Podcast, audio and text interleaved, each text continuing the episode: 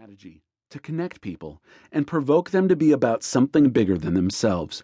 Momentum is generated in a culture where people long to be a part of a cause more than being a part of a congregation, thus, creating a network of lives bonded together through authentic relationships. I guess you could call me a recovering church hater. Emphasis on recovering. Even my first draft of this book still had undertones that came across as negative. Hey, I'm healing.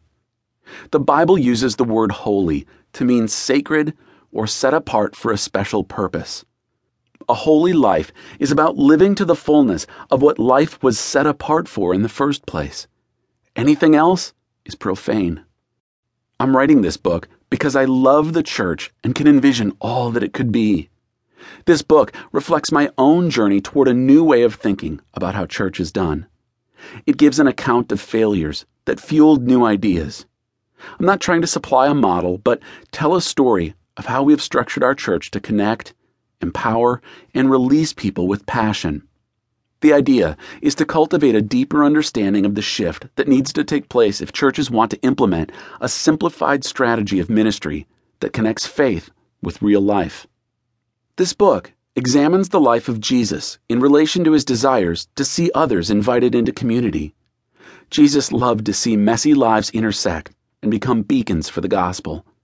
Many churches want to experience true biblical community. My ambition is to stimulate people to prioritize and embrace the outrageous intent of community in their churches. Part 1 The New Church. Chapter 1 The Church and the Chihuahua Club. Becoming a Church Leader. I never want to be a pastor. Those were words that repeatedly echoed in my heart growing up.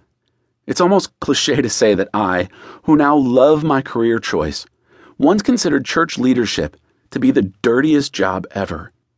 I believed that being a pastor was the equivalent of having a root canal without Novocaine, a self induced decision that would inflict pain to the roots of my soul. It seemed so masochistic. Having grown up as a pastor's kid, I was all too familiar with the exhaustive conversations that centered on church and church issues. Whether it was in the car, we were a family of six that crammed into a 1973 Gremlin, or around the dinner table, we were always discussing the subculture of Christians and their gathering place called church. Those who were unchurched were a recurring topic of conversation. It wasn't unchurched people whom we spent hours talking about. It was church people and their intolerant response to the unchurched. My father had a passion to reach those outside the church and love them into a growing relationship with their Redeemer. He also committed his life to moving people out of the pews to engage with culture. Dad always included us kids in his pursuit of seeing lives changed.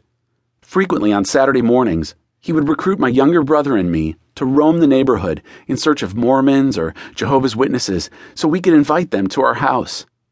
They would usually come over and have something to eat, spend time with our family, and share spiritual values. Later, when I was a high school student, my dad offered me a group leader role in his ministry, taking students into the inner city to reach out to drug addicts, prostitutes, alcoholics, and the homeless. Growing up, I had an inherent desire to be a part of something significant something that would impact lives.